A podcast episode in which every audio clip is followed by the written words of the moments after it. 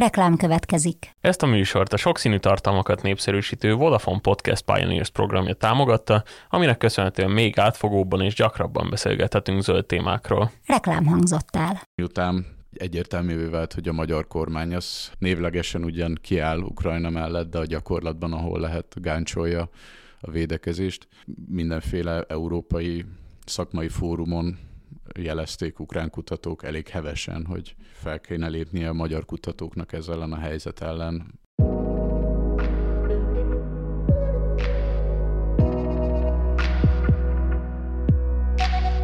Ez a Zöldövezet, a 24.hu környezet és természetvédelmi podcastje. Figyelmünk a változó bolygón.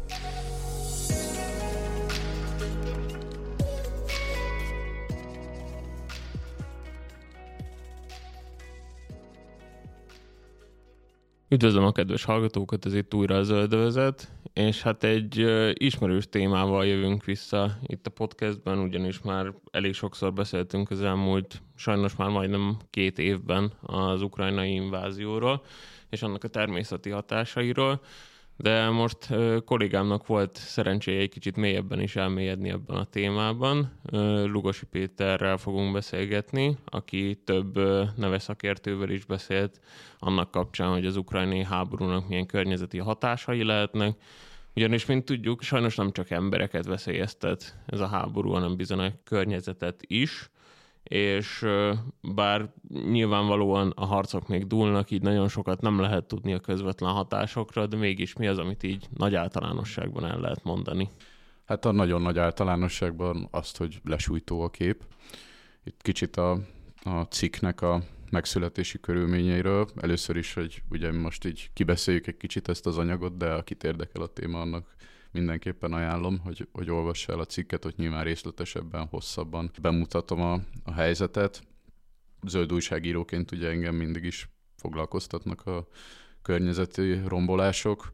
Nyilván az ember élet az, amit elsősorban fontos mindenki számára, de azért azt tudjuk, hogy a, a környezeti pusztítás az visszatudhatni akár az emberi közösségekre is. És hát ehhez a cikkhez ugye, hogy te is mondtad, több szakértőt szólaltattam meg, hogy nevesítsük is őket. Andrew Hamer volt, a Ökológiai Kutatóközpont tudományos főmunkatársa, ő egyébként egy ausztrál származású szakértő, mert önmagában az érdekes, hogy ő hogyan kötött ki egyébként Magyarországon. Másik megszólalónk, aki sajnos test közelből látja a történéseket, Alexandr Zinenko, ő a Harkivi Nemzeti Egyetemen dolgozik illetve magyar oldalról dr. Samkó Gábor, a Debreceni Egyetem egyetemi adjunktusa, aki ö, többször járt Ukrajnában korábbi kutatások során. Igazából mindhárman más szemszögből tudták elemezni a helyzetet. Andrew Emer, ő online követi az eseményeket, herpetológus, és ö, eléggé foglalkoztatja, hogy a helyi élővilág az milyen helyzetben van most. Korábban többször tervezte, hogy kimegy, nyilván most a zárójelbe került viszont a későbbiekben nagyon szívesen segítene itt a helyreállításban. Alexandr Zinenko, hát nyilván ő a helyszínen tapasztalja meg a történéseket, testközelből tud beszámolni a helyzetről, illetve ugye Sramko Gábor pedig tényleg abból a szempontból érdekes, hogy ő miket tapasztalt magyarként korábban, amikor kint járt. Ugye a konfliktus az lényegében nem tekinthető teljesen újnak, ugye az orosz-ukrán konfliktus az már régóta zajlik, ez egy elhúzódó folyamat. 2014-ben például ennek volt példája a Krím félszigetnek a hát lényegében anektálása, és ott viszont nem nagyon lehetett arról hallani, hogy ez például a környezetre milyen hatással van. Erre azóta bármilyen tanulmány vagy megfigyelés születette például. Igen, ugye hajlamosak vagyunk azt mondani, hogy ukrajnai háború az 2022. februárjában tört ki, ez így ebben a formában nem igaz, a teljes invázió indult meg akkor, és ahogy te is mondtad, ugye 14-ben gyakorlatilag már elkezdődött ez a konfliktus. Um, igen, ez ugye nagy probléma, ezt már tudjuk, hogy, hogy a rombolás az bizony a környezetet is érinti. A Krímről kevésbé vannak adatok, amit a, korábbi, a háború korábbi fázisával kapcsolatosan érdekes lehet ebből a szempontból, hogy ugye Kelet-Ukrajnában a Donbass is érinti, érintik a harcok. Ennek a régiónak a különlegessége, hogy a 19. században már nagyon fontos szén kinyerő vidék volt, emiatt rengeteg alagút, bánya húzódik a térségben, és További érdekesség, hogy ezeket a, a járatokat elég rendszeresen elönti a víz, a vizet pedig ugye ki kell szivattyúzni. Már csak azért is, mert a szovjet időkben meg itt nagyon komoly ipar épült ki, ami szennyező anyagokkal is jár, és ha ezeket kimossa a víz, az ugye elárasztja akár a felszínt is, a, a talajvizet be tudja szennyezni, stb. És ugye a háború miatt nem nagyon akadt senki, aki ezt a munkát meg, megoldotta volna. Uh-huh. Tehát ott, ott gyakorlatilag 2014 óta így egyre súlyosbodik ez a környezeti szennyezés. Az ukrán szakértő egyébként ugye a Harkivi Egyetemen tanít, ő bizonyára testkezelből is látja, hogy mik zajlanak az elmúlt években a területen. Valami olyan információt esetleg mondott neked, ami így például a hétköznapi tudósításokban, vagy így az ember oldalról nem biztos, hogy átjön a hétköznapi olvasónak? Hát nyilván ugye azt tudjuk, azt akármilyen messze élünk a háborútól, látjuk a közösségi médiában, vagy olvasjuk a híreket, hogy ellehetetlenült a, a korábban megszokott élet.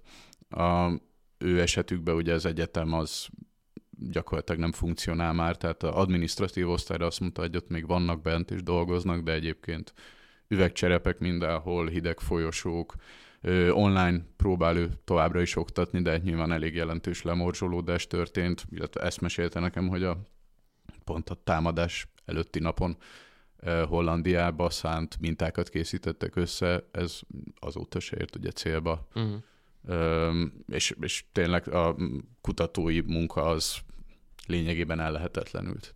Tehát ő is mesélte, hogy ott Harkiv környékén, ugye ez egy elég súlyosan érintett terület, invázió első napjaiban szinte csak Harkivról lehetett olvasni.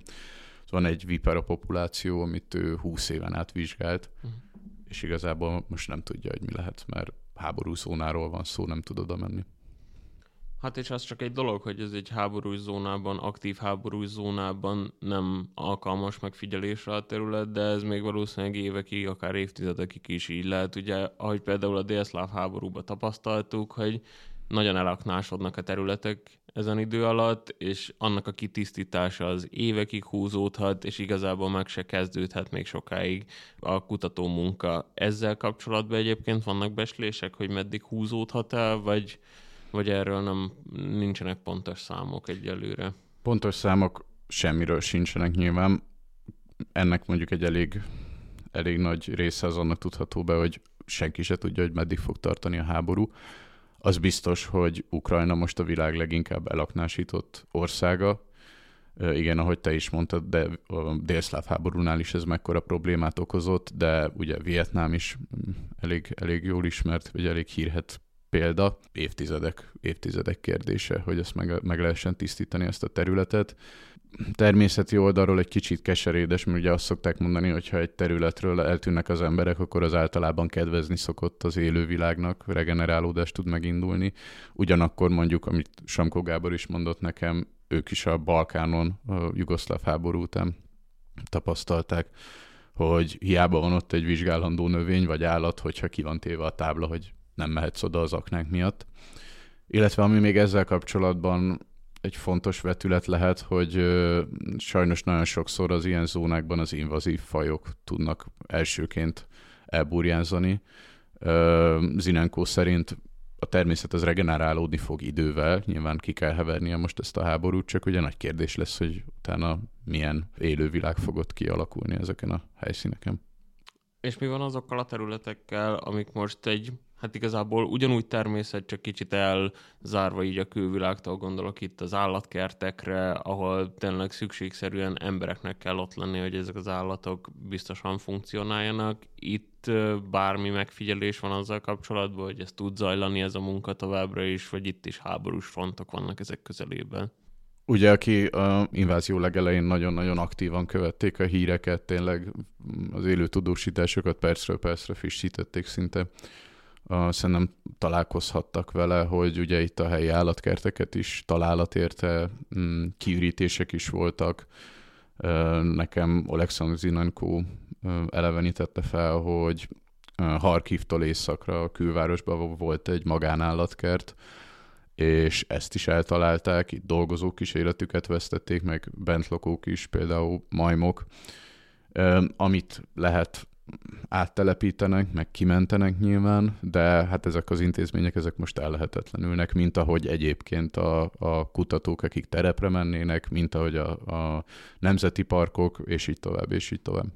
Nyilván a kutatók is egyelőre leginkább csak a híradásokból tudnak értesülni arra, hogy mi is zajlik a területen, de arra van esetleg valamilyen beslés, hogy mi lehetett az eddigi legnagyobb, ilyen legsúlyosabb katasztrófa, ami például történt a háborúval kapcsolatban?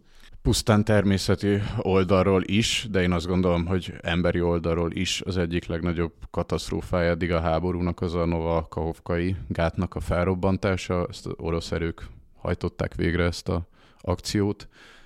Andrew Hamerrel ez, elég, erről elég sokat beszéltünk, ugye, mint mondtam, ő herpetológus, tehát kétéltőekkel meg hűlőkkel foglalkozik, és amit az ő számára különösen fájó, vagy érdekes, vagy szakemberként más szemmel tudja nézni, mint uh, mi, hogy ennek a gátrobbantásnak az egyik legsúlyosabb uh, pusztítást ezt a uh, Dunai tarajosgőték körében végezte. Ez egy olyan faj, ami Ukrajnában is jelen van, illetve Magyarországon is. E, és az történt, hogy ugye a robbanás után a víztározó víz az megindult lefelé. Egyrészt elpusztított úgy, ahogy van teljes vizes élőhelyeket, kiírtotta őket, nem maradt semmi. Másrészt ezeket a Dunai tarajos gőtéket száz indította meg a Fekete-tenger irányába, ott ha egyszer bemosódtak, nem bírják a sós vizet ezek az állatok, tehát viszonylag rövid idő alatt tömegesen elhullottak. Nyilván más fajokat is érintett ez a katasztrófa, és egyelőre nem lehet teljesen meg felmérni, hogy, hogy milyen hatásokkal járt. Óriási szennyezésről beszélünk, Egyébként itt ajánlom, mert ezzel kapcsolatban is volt korábban cikkünk, hogyha ha valakit érdekel, ahol részletesen bemutattuk az ökológiai hatásokat. És ugye itt még hát felmerül az a kérdés is, hogy ha egyszer vége is lesz a háborúnak, hogy, hogy lehet ezt a töménytelen mennyiségű kárt kárpótolni például az ukrán lakosság vagy az ukrán társadalom számára.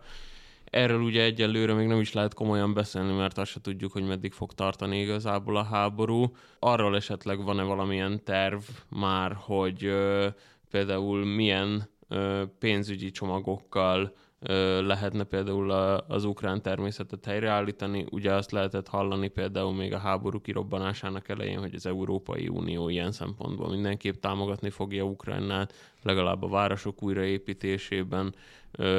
Van-e bármi ilyesmi információ? Igen, a, ami érdekes ezzel kapcsolatban, hogy én korábban nem nagyon találkoztam olyan háborúval, ahol a természet helyreállításának kérdése ennyire előtérben lett volna.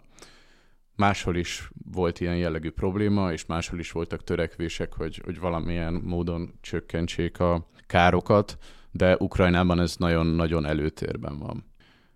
Nagyon sokszínű élővilága van Ukrajnának, rengeteg Európa és világviszonylatban is fontos élőhelye, és egyébként magyar viszonylatban abból a szempontból is érdekes, hogy hát ahogy, ahogy, ahogy Samkó Gábor fogalmazott nekem, ilyen testvérvidék, mondjuk azt, az alföldi rész és Ukrajnának a déli, illetve középső tájai, rokonfajok, megegyező fajok, tényleg a környezet is nagyon hasonló. Úgyhogy igen, vannak róla azzal kapcsolatban tervek, hogy a háború után célzottan kellene forrásokat biztosítani a helyreállítása, viszont elég komoly szakmai vita is van e körül, hogy pontosan miként és milyen mértékben kellene majd beavatkozni a természet életébe. Például itt a, a gátrobbantás kapcsán az egyik narratíva szerint a első természeti katasztrófa az nem a, maga a gátrobbanás volt, hanem az, hogy egyáltalán létrehozták ezt a víztározót, hiszen azzal területeket kellett kiüríteni, elárasztani, stb. Fajok tűntek el arról a vidékről. És akkor egyelőre az is kérdéses, hogy egyáltalán megérnie új. Pontosan, újra pontosan, vagy mondjuk ahol egykor a víztározó volt, azt hagyni, hogy a természet az visszafoglalja uh-huh. saját magának. Tehát ez egy nagyon komplex kérdés, az biztos, hogy valamit, valamit kezdeni kell ezzel, és itt nem is azt mondom, hogy zárójeles megjegyzés, de talán itt érdemes elmondani, hogy óriási pusztítást okoz a háború, nyilván a csapatmozgások miatt pusztul a növénytakaró, elmenekülnek az állatok, a robbanások pusztítják a fajokat, stb. stb. De hogy Ukrajnában igazából a természet állapota az a konfliktust megelőzően sem volt tökéletes, hogy finoman fogalmazzak. Ezt Sramkó Gábor és Alexandr Zinenko is megerősítette nekem, hogy például a ragadozó madarak azok, azoknak, a, azoknak a száma rendkívül alacsony, ami arról árulkodik, hogy valami nincs rendben a tápláléklánccal. Valószínűleg a, az, hogy elég intenzív és, és heves mezőgazdálkodás folyt, az nem tett jót ennek a környezetnek. Hát és ugye az állatoknak az élettere az nem határoktól függ, úgyhogy ez országokon átívelő probléma is lehet a későbbiekben. Esetleg arról tudtak valamit mondani a szakértők, hogy például a környező országoknak az élővilágát ez hogyan érintheti ez a konfliktus? Gondolok itt arra, hogy Magyarországot ugye említették testvérvidékként, de azért ott van például Romániának az északi része, ami szintén érintett lehet ebbe a kérdésben mi abból a szempontból szerencsések vagyunk, hogy ugyan tényleg testvérvidék, de azért közék, közénk ékelődik a Kárpátok vonulata. Andrew Hamer szerint emiatt nem valószínű, hogy mi természeti szinten tapasztalnánk bármit ebből a háborúból. Ugyan most a szakértők erről nem beszéltek nekem, de olvastam róla korábban, hogy igen, ez regionális probléma. Mi védve vagyunk, de például Románia, melynek ugye a tork, Duna torkolatvidéke osztozik Ukrajná vele, hát az is ugyanúgy érintett, és ugyanúgy az. Igen, nem, nem ismernek az állatok határokat, ugye. De a környezeti rombolás sem. Tehát, hogyha Dunán végig vonul egy nagy szennyezés, akkor azt nem csak Ukrajna fogja megérezni. Hát ugye már ez is egy elég negatív vonulata ennek az egész történetnek, viszont ami nekem teljesen megérintett ebbe a cikkbe az, hogy igazából a, a magyar és az ukrán tudományos élet milyen szinten összekapcsolódott volt például a, a háborút megelőzően.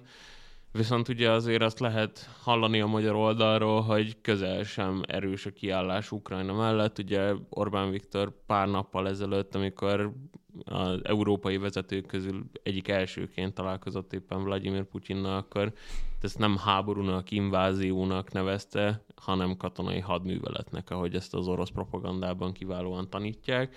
És az lenne a kérdésem, hogy lehetett hallani arról, hogy vannak konfliktusok a, a magyar és az ukrán kutatók között, ez milyen mértékű nagyjából, és egyébként a, túlmegy ez azon a határon például, hogy a nagy értelembe vett Ukrajnában élő kutatók gondolják így, vagy már a kárpátaljai kutatók is, például, hogyha volt szerencséje például Alexander Zilenkónak beszélni kárpátaljai kutatóval.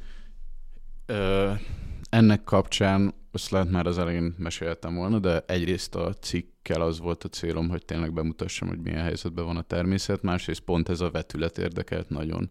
Ugye ez már a, az invázió kirobbanása előtt is uh, elég gyakori volt a hazai közéletben ez a, ez a narratíva, meg a, meg a hazai médiában, hogy a, át, átmegy az ember Ukrajnába, és akkor, ha megtudják, hogy magyar, akkor minimum leköpik, de akár rosszabb, hogy, hogy kifejezetten ellenséges a viszony. Ugye beszéltünk a nyelvtörvényről, ami tényleg eléggé hátrányos helyzetbe hozta volna a kisebbségeket. De én azt akartam megtudni, hogy ugye a kutató ezt hogyan látja, aki mélyebben azért bele tud merülni ebbe, ha kin van egy expedíció, mint ha valaki mondjuk turistaként kimegy Kievbe. És ebből a szempontból szerencse volt, hogy Samkó Gábor gyakorlatilag egész Ukrajnát bejárta, éveken át folytatott ott kutatásokat, tényleg elég jó rálátása van a dolgokra. Nyilván kis mintáról van szó, tehát ugye Sramkó Gábor egyetlen magyarként tudott nekem erről beszámolni. Másik oldalon meg Alexander Zinenko volt, akit el tudtam érni az ukrán oldalról. Ha nagy általánosságban beszélünk, akkor iszonyat jó volt a tudományos kapcsolat.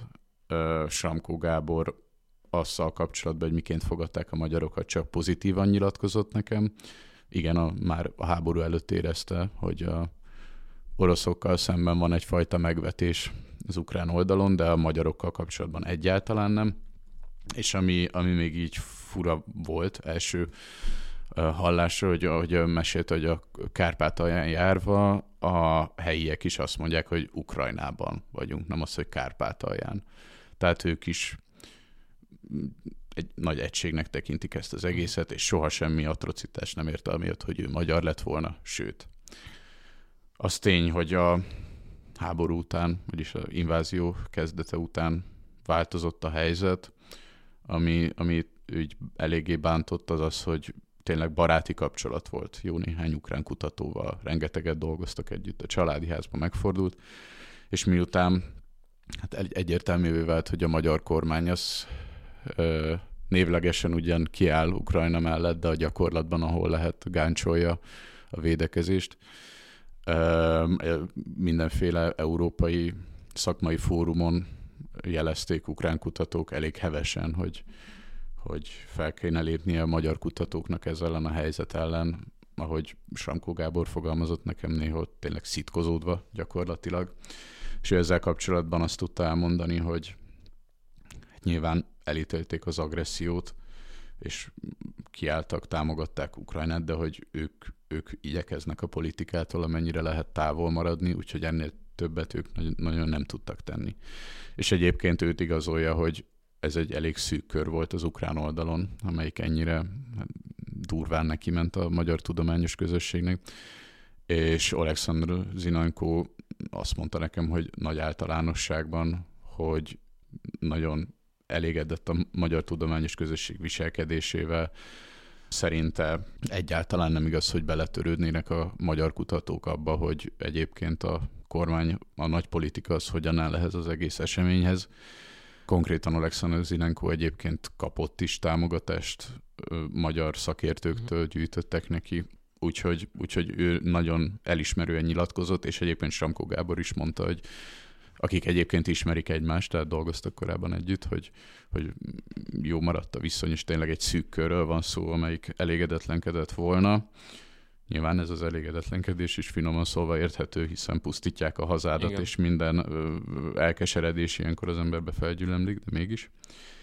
És igen, még ezzel kapcsolatban, hogy, hogy Alexander Zinenko nekem mondta, hogy ő igazából az orosz meg a belorusz tudományos közösségre nehezte el kicsit, mert hogy az ő értékelése szerint teljesen passzívan áll ehhez a helyzethez, nyilvánvalóan másott a politikai helyzet, tehát ha egy kutató nagyon elkezd pattogni, annak elég súlyos következménye is lehet ránézve. Hát igen, ugye a magyar közéletben inkább azért nem szoktak megszólalni olyanok, akik nem feltétlen politikával foglalkoznak, mert polarizált a társadalom alapvetően tudományos ö, életből jövő embereknek nem is feltétlen szükséges az, hogy megnyilvánuljanak politikai dolgokban, de nyilván azért ez egy diktatórikus országban, mint Oroszország vagy Belarus, ez azért teljesen más vetülete van és még így annyit személyes megjegyzésként, hogy biztos vagyok benne egyébként, hogy a magyar kutatók például a, a háború után fognak segíteni az ukrán kutatóknak a környezet felmérésében, és ahol tudnak. Ez... Ebben egészen biztos vagyok. Még ha Samkó Gábor nekem azt is mondta, hogy ő most nincs égető szükség számára, tuda, pusztán tudományos szempontból, hogy visszamenjen, de hogy ő valószínűleg Kelet-Ukrajnába már nem fog, mert évtizedek tényleg, amíg ez veszélymentesíteni tudják ezt a régiót de egészen biztos vagyok benne, hogy ha egyszer itt véget érnek a harcok, akkor magyar segítség is lesz. Már csak azért is, mert tényleg testvérvidék, és elég sok magyar szakértő van, aki mondjuk itthon is tanulmányozta azokat a fajokat, amelyek most kint veszélyben vannak. Úgyhogy, úgyhogy ebben én is egészen biztos vagyok. Köszönöm szépen akkor a beszélgetést. Mindenképp ajánlom a hallgatóknak, hogy a Talán Sorsomá helyre a természet Ukrajnában című cikket mindenképp olvassák el megjelenés után, és köszönöm szépen Lugosi Péternek a beszélgetést. Köszönöm szépen. Ez a tartalom a Science Plus támogatásával készült.